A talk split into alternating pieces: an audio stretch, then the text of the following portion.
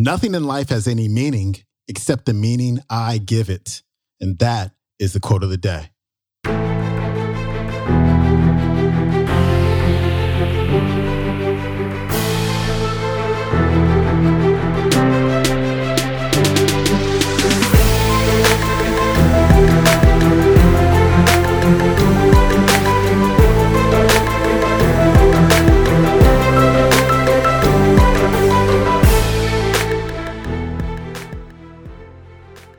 To the quote of the day show. I'm your host, Sean Croxton of SeanCroxton.com. Thank you once again for tuning in to today's episode with Tony Robbins. And this is definitely my favorite clip of the entire week because Tony covers a concept that I learned maybe five or six or seven years ago that made a profound difference in my life. And it's the fact that it means what I make it mean.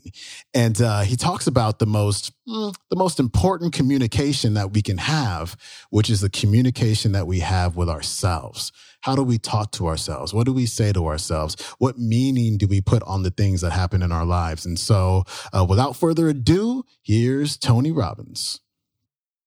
A lot of people think that their life would be great if you know, the weather was just would cooperate. If they had great weather, does the weather determine how you feel? Yes or no? I'm hearing some yeses and nos on that. Okay. Well, some people think their relationship determines how happy or sad they are in their life. Does your relationship determine the quality of your life? Okay. Some people think the amount of money you have determines the quality of your life. Yes or no? Hmm. Some people think politicians determine the quality of life. Yes or no? One answer, everybody agrees no. Now, the truth is, the answer to all of these questions in reality is no. The weather doesn't do it, your relationship doesn't do it, the money doesn't do it. That's the real answer. The honest answer for most of us emotionally is we'd probably say yes to some of those, right? Because we have fallen into the trance of believing that these external environments determine how we feel.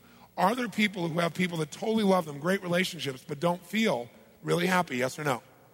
Yes or no? Are there people with tons of money who are totally unhappy? Yes or no? Are there people with tons of money who are happy? Sure. So the money doesn't do either one. Money will magnify whatever you're already doing.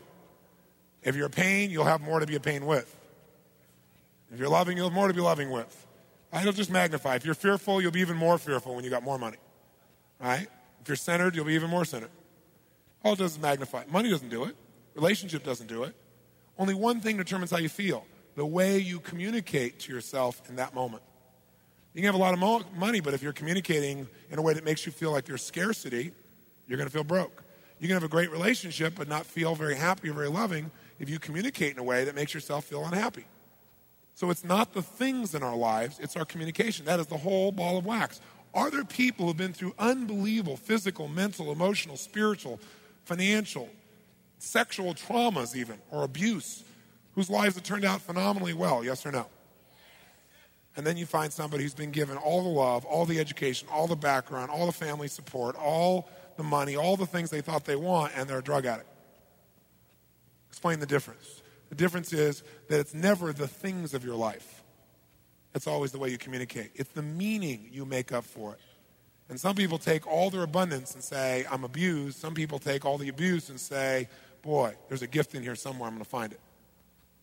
It's all communication. Your life has nothing to do, the quality of your life has nothing to do with your real life. It has everything to do with what you communicate here. So whether you're really happy today or sad today, whether you feel like your life is a success or a failure, is not whether it's really successful or a failure, it's just what you communicate. And what you communicate with certainty, you believe. And since you believe it, you feel it.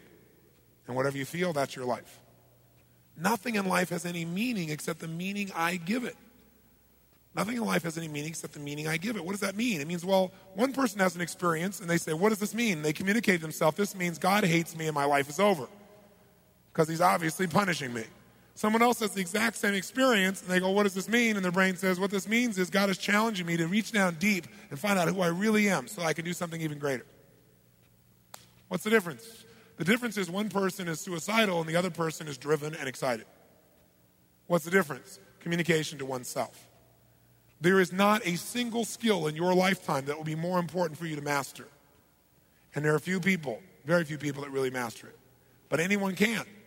It's just not the primary focus because we're busy doing other stuff, thinking that if we do enough of this other stuff, we'll finally feel good. But we don't change the way we communicate, so now we reach for a drug to make ourselves feel good because we don't know any other way. Then we get smart and go, that's not going to work. So then a doctor who really cares and means well says, we'll help you feel better, we'll give you another drug. That seems like a natural transition from one drug to another, right?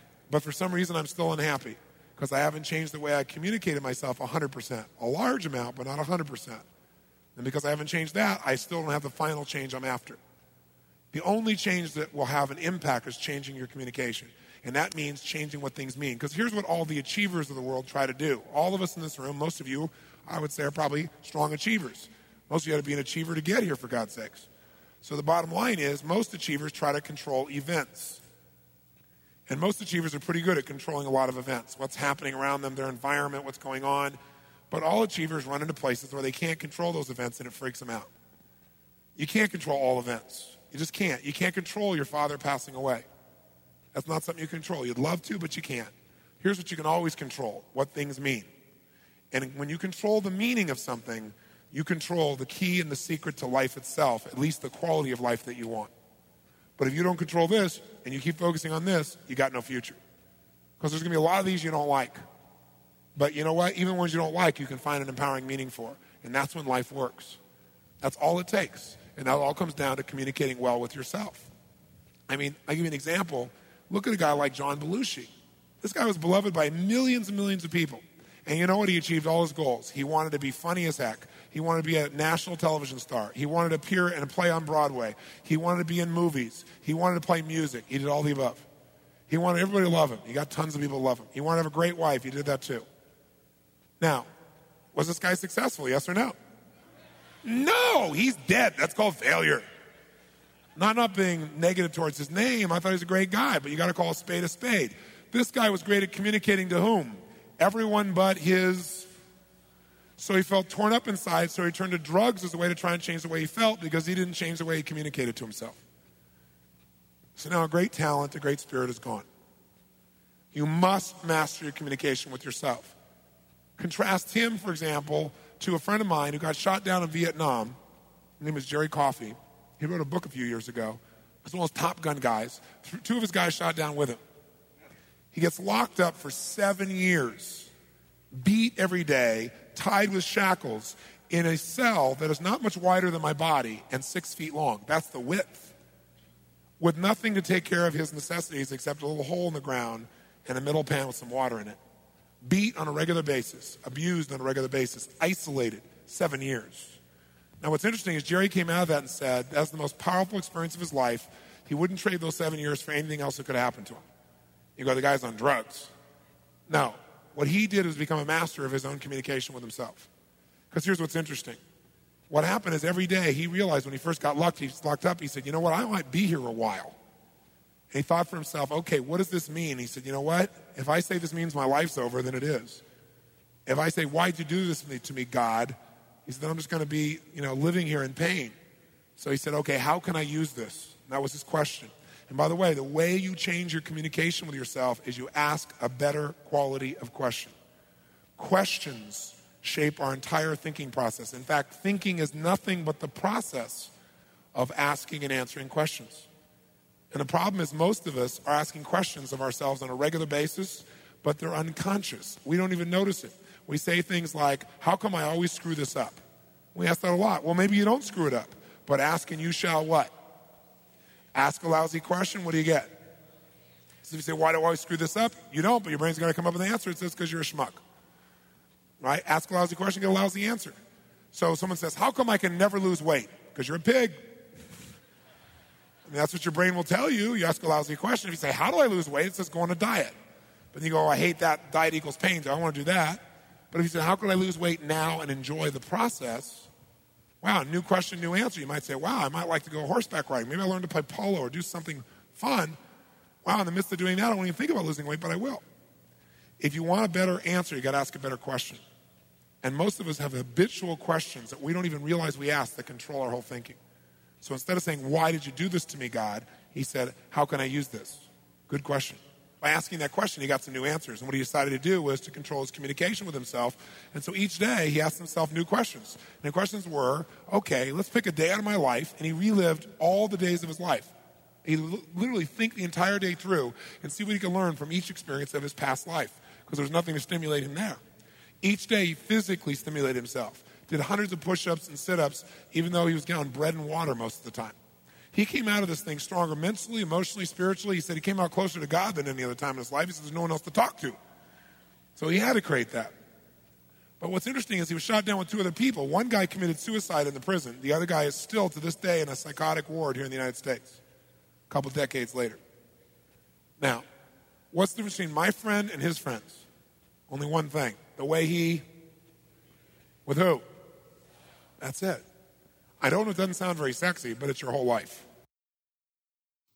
All right. I hope today's episode is one that you listen to over and over and over again because, like I said earlier, it's had a profound impact on my life. Just changing that communication with myself and knowing that it means whatever I make it mean. It's just a, a powerful concept to be aware of. And so that particular clip came from Tony's audio program, Unleash the Power Within, which is available for instant MP3 download over at Nightingale. Com. So please support them over at nightingale.com because, like I said before, without them, we would not have this show. And so I will see you tomorrow with T. Harv Eker. We're talking about the millionaire mind. I'll see you then. Peace.